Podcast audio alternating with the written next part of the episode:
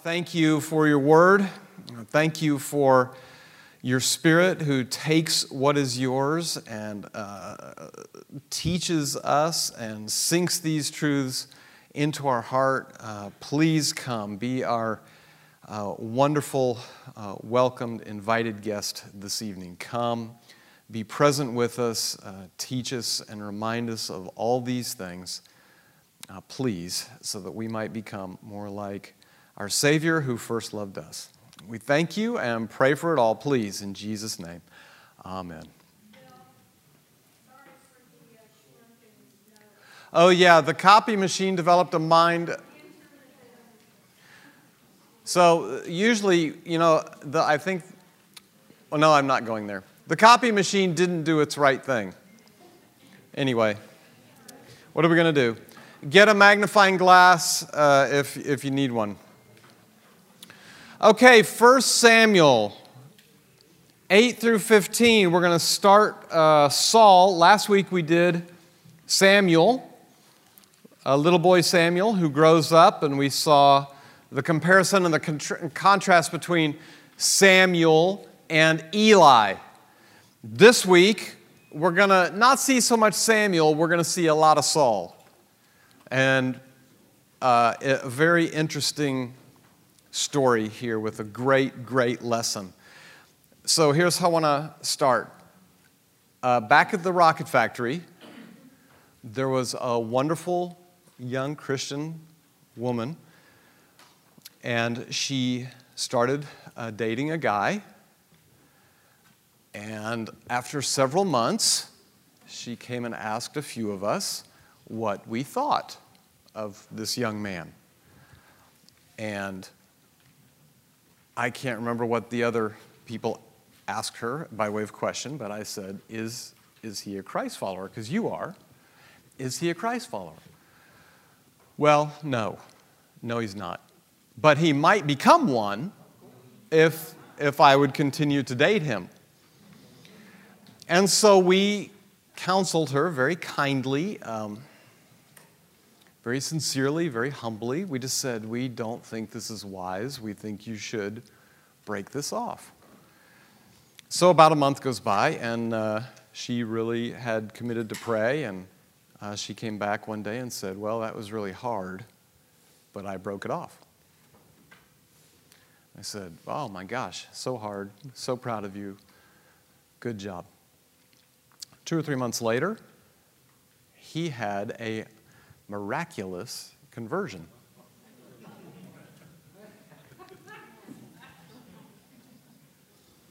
Uh, the wedding was back on. They got married. Uh, and after about, I don't recall exactly, but after about another six months, uh, he told her one day, he said, You know, I, this whole church thing, great for you go for it. I don't, it's not really for me. Um, and kind of dropped out, dropped off the scene. Of course, that devastated her. First time I've ever encountered the lesson that we're going to talk about tonight. We're going to introduce it to you in a second with that story. First Samuel, the word I've put on First Samuel is monarchy because we're instituting the monarchy. They came out of Egypt, they went through the period of the judges. Samuel was the last judge, and Saul is the first king. And so, really, the book of Samuel, 1st and 2nd Samuel, is about the kings, it's about the monarchy. So, 1st Samuel is monarchy. The book of, the book of Samuel is a book of transition from no king, where they went through various judges, to our King. Please notice the quotes around our. This is our King. That's the book of 1 Samuel, and 2 Samuel then is God's King, and that's King David. Here's the point Israel has her heart set on having a king. She mistakenly believes her oppression is due to no king and no army rather than her own unbelief and disobedience. So God must correct her thinking and gain her repentance through discipline. Here's the lesson for the people of Israel. Many times, the greatest discipline God gives his people is giving them what they ask for.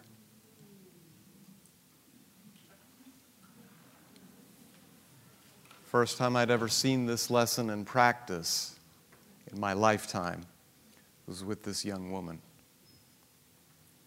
Sometimes the greatest discipline God gives his people is giving them what they ask for. Some of you read these chapters and you're confused. This is the answer. God is using Saul to discipline his people because his king is still a half a book away. his king, David, remember he says at, these, at the end chapters, when he basically says, Saul, I'm taking it away from you, he said, There's already a man and he's better than you. Oh my gosh. This is God doing his good, sovereign work. Many times, the greatest discipline God gives his people is giving them what they ask for. This is what I call the Burger King moment. Have it your way. Have it your way. If this is what your heart is set on, I'll give it to you. Let me know how that works for you. Chapter 8 Israel wants a human king. As Samuel grew old, he appointed his sons to be judges over Israel. Joel and Abijah, his oldest sons, held court in Beersheba. But they were not like their father, for they were greedy for money. They accepted bribes and perverted justice. Finally, all the elders of Israel met at Ramah to discuss the matter with Samuel. Look, they told him, you are now old and your sons are not like you. Gosh, this, just right to the point. Give us a king to judge us like all the other nations have. Samuel was displeased with their request and went to the Lord for guidance. Watch this. Do everything they say to you, the Lord replied, for it is me they are rejecting, not you. They don't want me to be their king any longer. Ever since I brought them from Egypt, they have continually abandoned me and followed other gods. And now they are giving you the same treatment. Do as they ask, but solemnly warn them about the way a king will reign over them. What might have been in Samuel's mind right now? That he would become king. And the Lord says, It's not you they're rejecting, it's me. So Samuel tells them what a king is going to do. And he, uh, he, he lays it right out there. Verse 19, but the people refused to listen to Samuel's warning. Even so, we still want a king, they said. We want to be like the nations around us. Our king will judge us and lead us into battle. So Samuel repeated to the Lord what the people had said, and the Lord replied, Do as they say and give them a king. Then Samuel agreed and sent the people home. If you knew Hebrew, it says Burger King right there.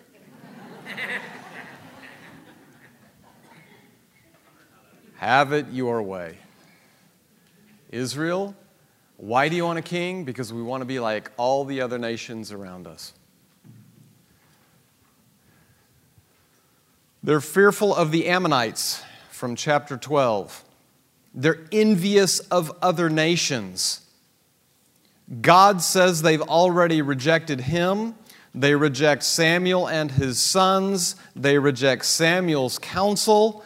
They're stubborn, insistent, fearful, envious, and unteachable. So, God gives them what they ask for. Give them a king. Who does God pick? He gives them Saul. And in chapters 9 and 10, we get the story of how that all came to pass.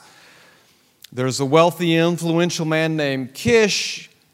He has a son named Saul. One day his donkeys go away. He tells Saul, Go find them. They do. Before they've just about given up. Uh, but the servant said, verse 6, I've just thought of something. There's a man of God who lives here in this town. He's held in high honor by all the people because everything he says comes true. Let's go find him. Perhaps he can tell us which way to go to find the donkeys. Well, we don't have anything to offer him. Saul said, Well, the servant said, I got one little piece of silver. Let's see what happens. So they go to the town and they ask for Saul, uh, I mean, for uh, Samuel. So they go there as they're climbing the hill as luck would have it, there is Samuel. And God has told Samuel, There's a guy coming, and that's my guy, and so feed him dinner. That's basically what happens. So they feed him dinner. Saul is, what is happening here? Um, let's see, takes him up to the roof of the house. The next day, verse 26, at daybreak the next morning, Samuel called to Saul, Get up, it's time you were on your way. So Saul got ready. And he and Samuel left the house together. When they reached the edge of town, Samuel told Saul to send his servant on ahead. After the servant was gone, Samuel said, Stay here, for I have received a, spec- a special message for you from God. Then Samuel took a flask of olive oil and poured it over Saul's head. He kissed Saul and said, I am doing this because the Lord has appointed you to be the ruler over Israel, his special possession. And then he tells him these things. When you leave me today, you'll see two men beside Rachel's tomb at Zelzah on the border of Benjamin. They will tell you that the donkeys have been found and that your father has stopped worrying about them and is now worried about you. He is asking, Have you seen my son? Well, okay. When you get to the oak of Tabor, you will see three men coming toward you who are on their way to worship God at Bethel. One will be bringing three young goats, another will have three loaves of bread, and the third will be carrying a wineskin full of wine. They will greet you and offer you two of the loaves, which you are to accept. Sounds kind of like a puzzle or something. When you arrive at Gibeah of God, where the garrison of the Philistines is located, you will meet a band of prophets coming down from the place of worship. They will be playing a harp, a tambourine, a flute, and a lyre, and they will be prophesying. At that time, the Spirit of the Lord will come powerfully upon you, and you will prophesy with them. You will be changed into a different person. After these signs take place, do what must be done, for God is with you. Then go down to Gilgal ahead of me. I will join you there to sacrifice burnt offerings and peace offerings. You must wait for seven days until I arrive and give you further instructions. Ah! As Saul turned and started to leave, God gave him a new heart. And all Samuel's signs were fulfilled that day. And they go through this thing and they go, What? Is Saul now a prophet? And all this kind of crazy stuff. And he doesn't, he, he tells his uncle some of the stuff, but not all of the stuff. Later, Samuel calls all the people to meet, and they meet. And they chose uh, Saul by lots, and then they can't find him. And they ask the Lord where he is, and he says he's hiding among the baggage. Is this crazy? There's Saul hiding in the baggage. Uh, then Samuel said, This is the man the Lord has chosen as your king. and all the people shouted, Long live the king! I mean, is this, this is sort of funny, kind of. It's kind of sad, but it's kind of funny. Then Samuel told the people what the rights and duties of a king were. He wrote them all down on a scroll and placed it before the Lord. Then Samuel sent the people home. When Saul returned to his home, a group of men went with him whose hearts God had touched. And then there are some uh, scoundrels that they want to kill. Uh, that'll happen a little bit later.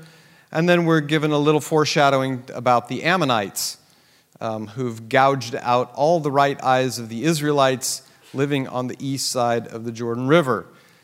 And you say, What? So if you're right handed, what hand do you hold your shield? On the left. You only have one eye to see to fight. What eye is that? Your right eye. If I gouge out your right eye and you're right handed, you can't fight. So I haven't completely blinded you, but I've made you so that you can't fight a war. You can't go to battle anymore, okay? Because you're holding your shield up here, you've got a right eye, you poking yourself because you can't see anything. So, chapter 10, uh, chapter 9, chapter 10 is the uh, calling, setting apart of Saul. So, God gives them Saul, his family and appearance. He's faithful and sensitive to his father, but he lacks spiritual sensitivity, not knowing what all Israel knew that Samuel is just five miles away. He's ready to go home. Who reminds him that somebody is around who can help? The servant. Saul's biggest problem is he would rather appear than be. To appear was more important to Saul than to be. But God appointed him. Samuel anoints him, and this is God's selection. So he gives them Saul. He also gives him three signs to encourage him. That's what those little puzzles were. First, God is able to solve your problems.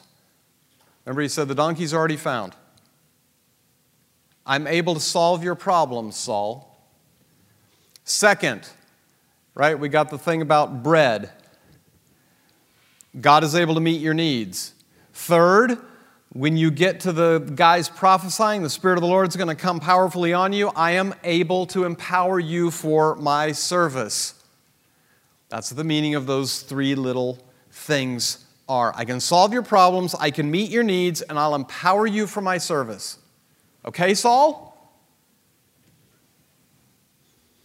Verse or chapters 11 and 12. Saul then goes and defeats the Ammonites. Remember, they were going to go wipe out uh, Jabesh Gilead, and they were going to poke their right eye out. And uh, Saul gets angry, and he goes in and um, puts the hurt on them. And so they renew the kingdom at Gilgal at the end of chapter 11. Chapter 12, Samuel addresses all Israel, and he basically knows he's finished. Uh, and verse 3 is what he's interested in. Now, testify against me in the presence of the Lord and before his anointed one. Whose ox or donkey have I stolen? Have I ever cheated any of you? Have I ever oppressed you? Have I ever taken a bribe and perverted justice? Tell me, and I will make right whatever I've done wrong. No, they replied, You have never cheated or oppressed us, and you have never taken even a single bribe.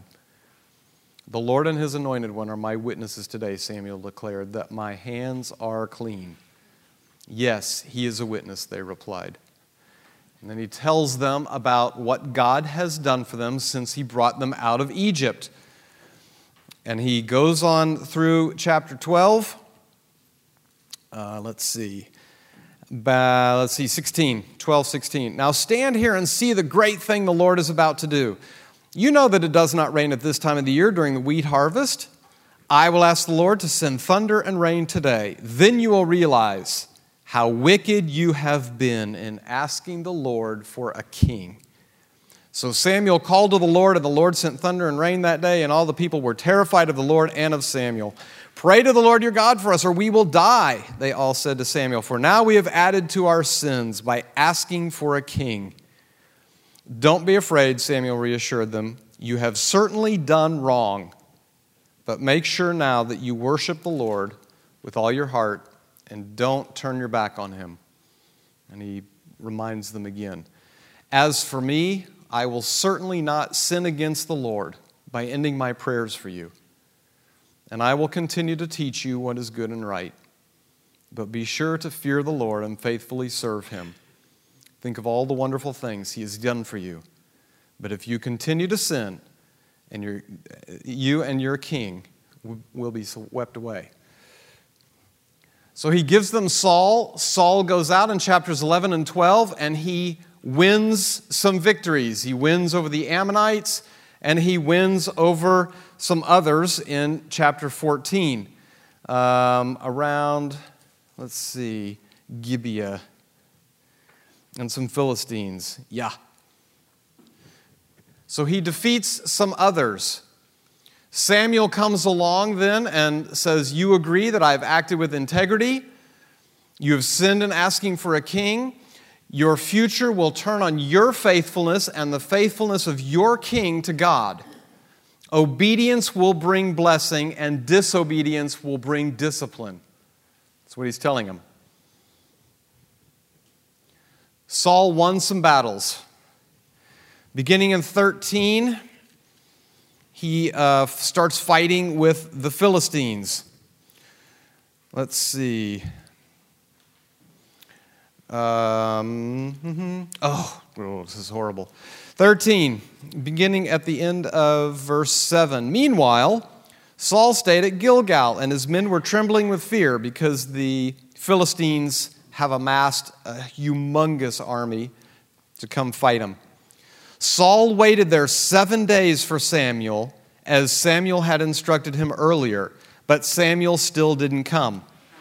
Saul realized that his troops were rapidly slipping away, so he demanded, Bring me the burnt offering and the peace offerings. And Saul sacrificed the burnt offering himself.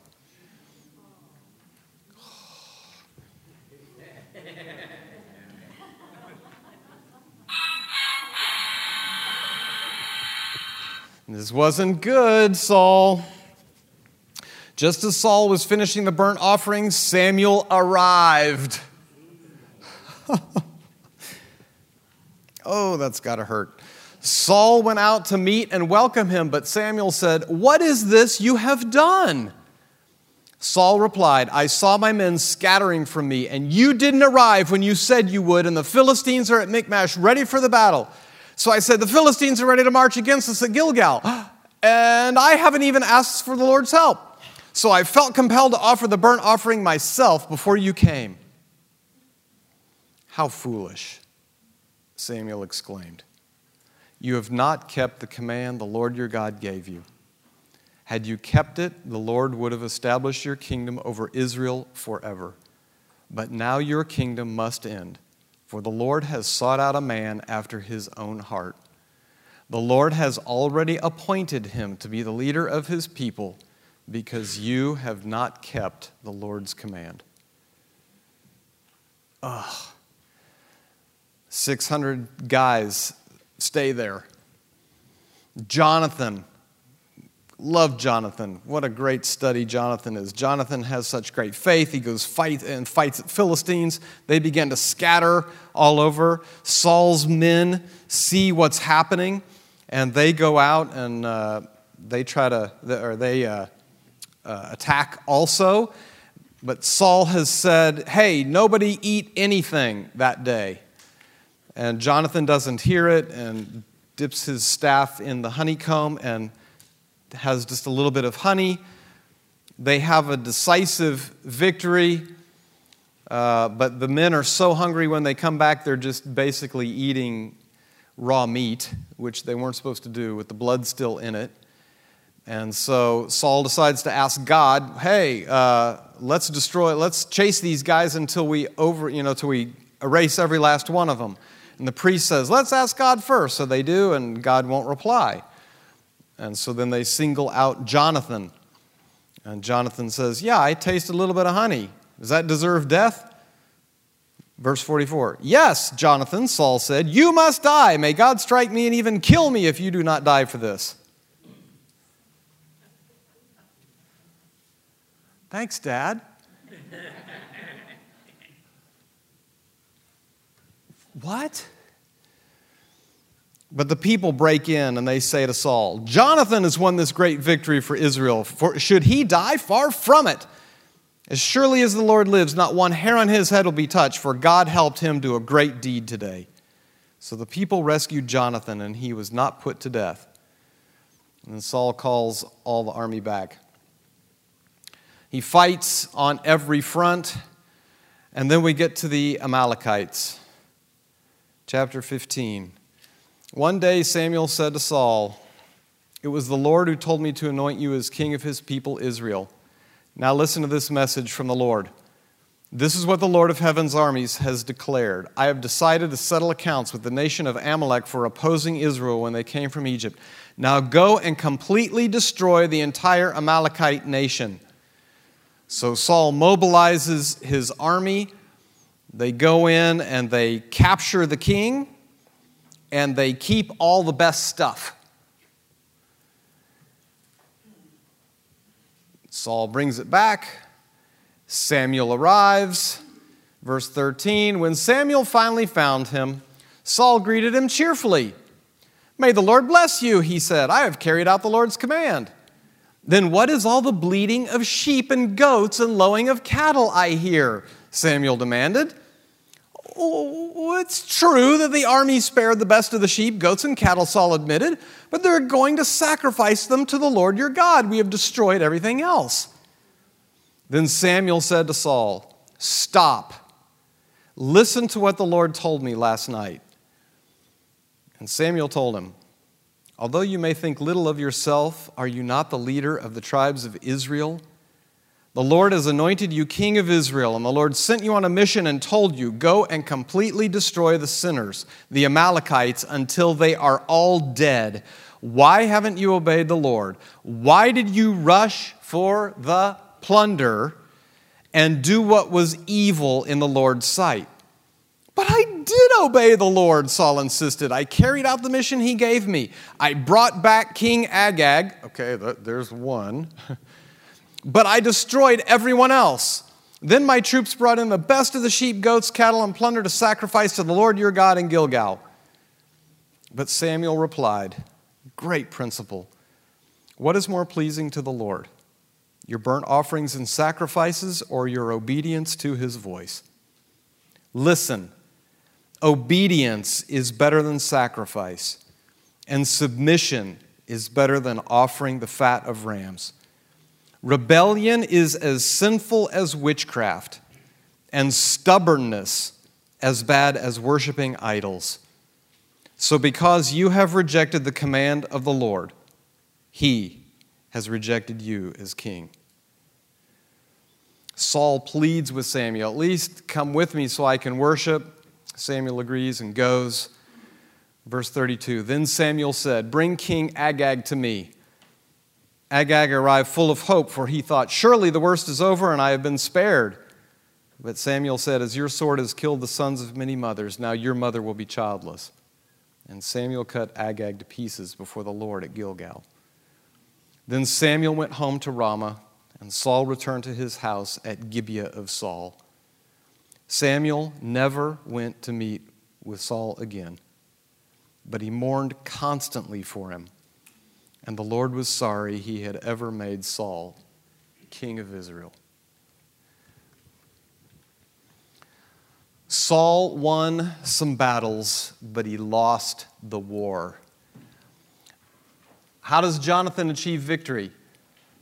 Through faith, courage in the Lord, he steps out with he and his armor bearer, and God uses that faith and that courage to rout the Philistines. Saul, Philistines, he doesn't rout them. The Amalekites, he doesn't obey. And we learn from this comparison that God honors great faith, not great pretense. Saul doesn't have the depth of spiritual character to walk with God in obedient faith. He's the leader they deserved, not the one they needed. Israel got what they asked for. Not a man after God's heart, but a prideful man a disobedient man who walked more by sight than by faith, a man with a rash tongue, a man striving to make a name for himself. Remember the one time he's setting up a statue to himself in that one city? If you read the chapters? What? He's a dishonest man. He's a people pleasing man. He's a man who cares more about looking right before men than being right before God. A king who will pursue murder in order to hold his throne, in quotes, and his power, in quotes. He's willing to murder his own son. Foreshadowing. And he's a king who will eventually even seek out a witch, desperate to hear from God once more. Israel got what they asked for a king who projected more competence for leadership than his character could deliver, a king who'd use others to build up his own authority rather than using his authority to build up others, a king who would add to Israel's oppression from without by oppression from within rather than giving her rest. Saul was definitely not the king Israel needed, but God gave her what they deserved. Many times, the greatest discipline God gives us is giving us what we ask for.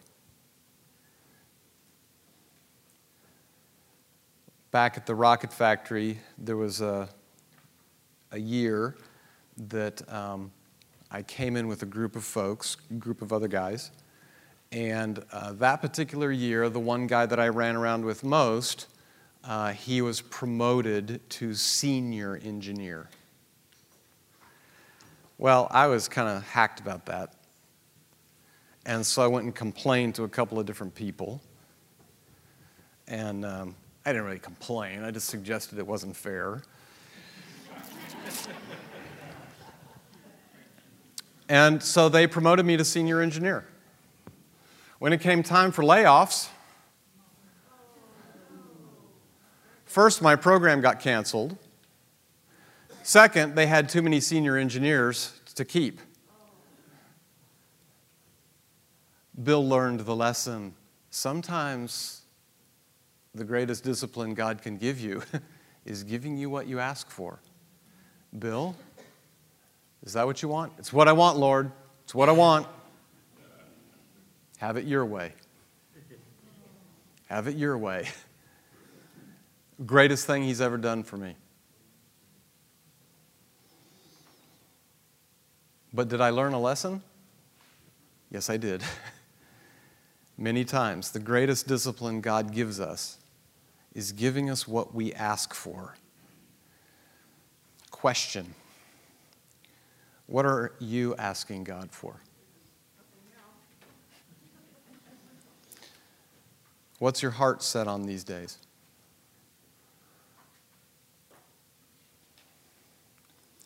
Is there a stubbornness or insistence about it? Is there fear from what you see around you? Is there envy over what you don't have? Are you no longer receptive to those you should be listening to? Are you acting with spiritual pretense? If so, then God may give you what you ask for. It's nothing to be feared, God's discipline. It is only for our good to train us in holiness. I've concluded many, many years ago whatever road I take, there are lessons for me to learn down either road. the road I think is, whoa, I don't want to do that road. if I go down that road, the Lord teaches me lessons. If I go, oh, this is a road I'd really rather have, guess what? Lessons down this road. I don't know what those lessons are. Either way, I am not who I need to be yet. Therefore, God has lessons specially prepared for me. But one of the lessons he needed to teach me, maybe one of the lessons he needs to teach you, is in what you're asking him for. And he may give you what you ask for to discipline you and get you to think differently the point of God's discipline is always repentance, meaning you're going in one direction, He wants you to turn and go in the opposite direction. He always wants to teach you of dependence on Him. Always. If you're asking for something that will make you more independent of Him, He may give that to you so you learn that's not what you want. you don't want more independence from Him, you want more dependence on Him. This is a great one.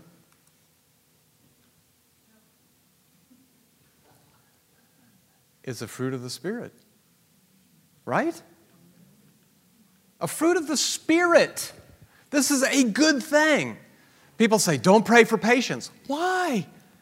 Do you think God's going to whack you because you've asked for the fruit of His Spirit? Bill, I'll teach you patience, Bill. That's not our God. He wants me to have patience. Why?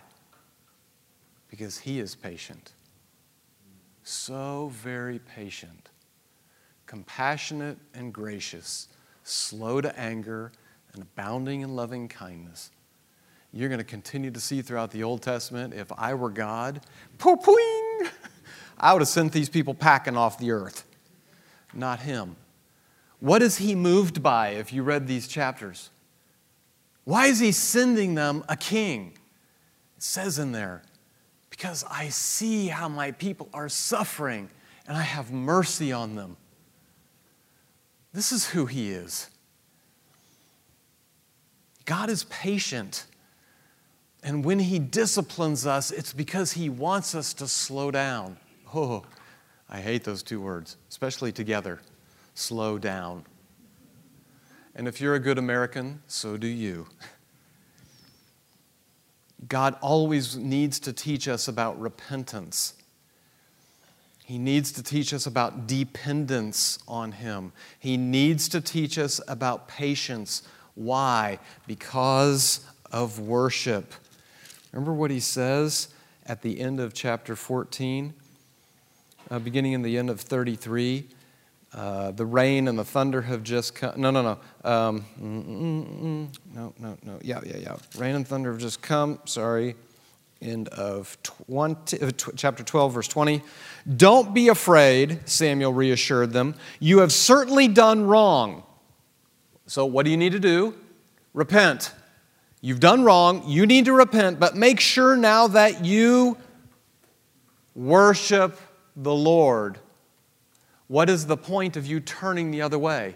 What is the point of you learning dependence on Him? What is the point of you learning patience so that you worship Him? Trusting, following, praising, and in quotes, proving his goodness in your own experience. Why? Because you will testify about it. Did I deserve what I got from the rocket factory? In a certain way, no. In a certain way, yes. God used that discipline to change my life and Laurie's life and the trajectory of our family. What I have now, I could have never asked Him for or imagined. It is so much better. How did He start that?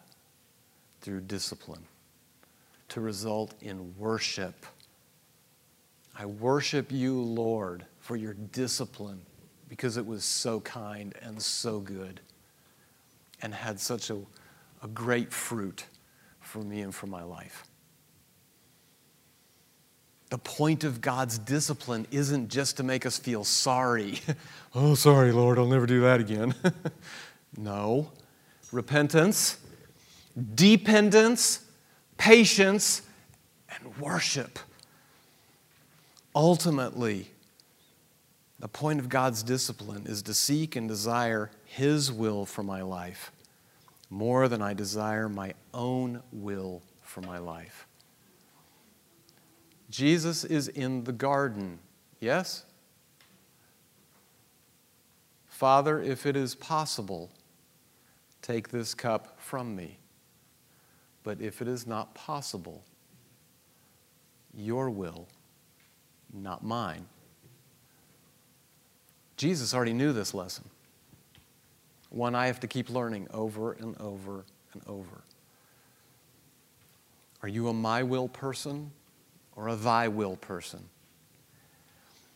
The point of God's discipline, repentance, dependence, patience, worship, ultimately, Daddy, not my will, but yours.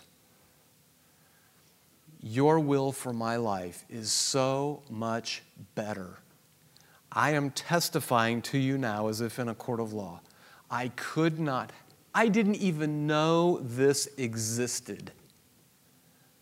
And God, in His kindness, gave it to me. I wouldn't have known 40 years ago how to pray for this. It was so not even on my radar screen. What He's given me is beyond anything I could have asked Him for or even imagined existed. And yet, out of His love and kindness for me, not because I'm special, out of His love and kindness for me, He's given it to me. And I hope more. And He has done and will do the same for you. To seek and desire His will for my life more than I desire my own will for my life. You say, well, then, whew, what should I ever pray for? We're told to pray. Here are some things that God will grant Colossians 3, verses 1 through 4. Bottom line of Colossians 3, 1 through 4. Set your heart on things above. What are those things? Every spiritual blessing in the heavenly realms. Remember Ephesians 1 3? Remember in this class, you're not allowed to forget anything. It'll all be on the final. Ephesians 1 3. Every spiritual blessing in the heavenly realms. Galatians 5 22 and 23. Fruit of the Spirit. Does God, He's already given it to you. Does He want you to have it? Does He want it to be manifested in your life? Say yes. Nod your head. Yes. yes. Every spiritual blessing in the heavenly realms. Does He want you to have it? He wants you to have it. Will He answer that prayer? Of course He will. Will it be on your time and in your way? Probably not. But He will answer it such that you will see it. And what will you do when you see it? Worship Him. Because the only two people who knew about it were you and Him. And He says, Hey, Bill, remember that prayer? Oh, yes, Lord, I remember that prayer. That was a long time ago. I didn't forget. How about that? And there he is with a smile on his face, giving it to me. Amazing, this God who saves us and loves us and does good, unbelievably good things to us and for us. Set your heart on things above.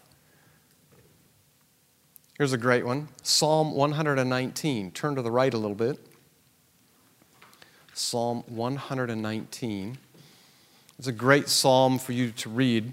Longest chapter in the Bible. I love particularly verses 33 through 40. It's, it's called a, strophe, it's a, a little paragraph.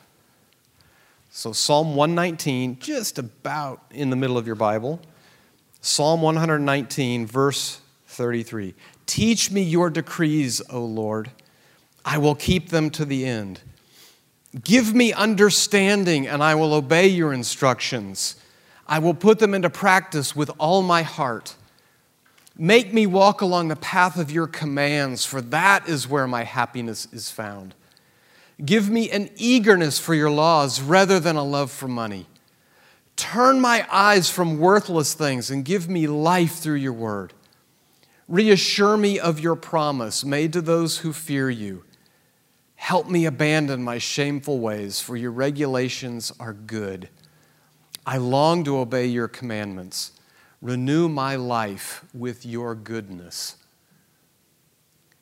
These are things God will answer, requests He will grant. Just a few from, from this little paragraph in Psalm 119. He will give you true fulfillment and happiness. He will give you worthy goals. He will give you reassurance. He will answer your request for holiness and for renewal. Set your heart on things above. These are the things He will grant you.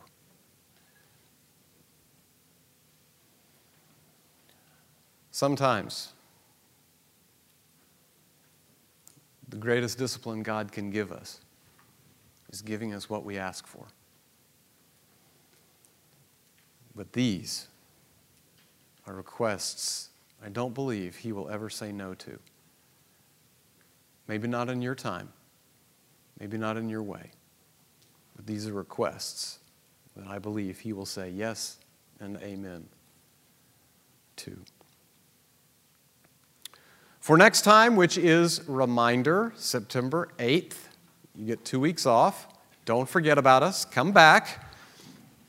Read 1 Samuel 16 and 17. Just two chapters 1 Samuel 16 and 17. And we'll go through those the next time. Let me pray for us. Oh, Father, thank you for your word. Thank you for Saul. It says you gave him a new heart, so I expect that I will see him uh, in heaven. Uh, thank you for recording his life and instructing me in those ways that he did things well and right, and for giving us eyes to see those things um, that he didn't do so well and he didn't do right, that I would benefit from seeing his life uh, for its goods and for its bads. Lord, you know, so many times I more resemble Saul than I do David. So thank you for your great loving kindness toward me and your patience. We love you.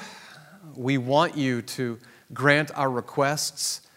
Continue to help us to pray rightly with the right spirit of not my will, but thy will, knowing and trusting that you are going to do something beyond what I could ask for or imagine because you're good. We love you and we thank you.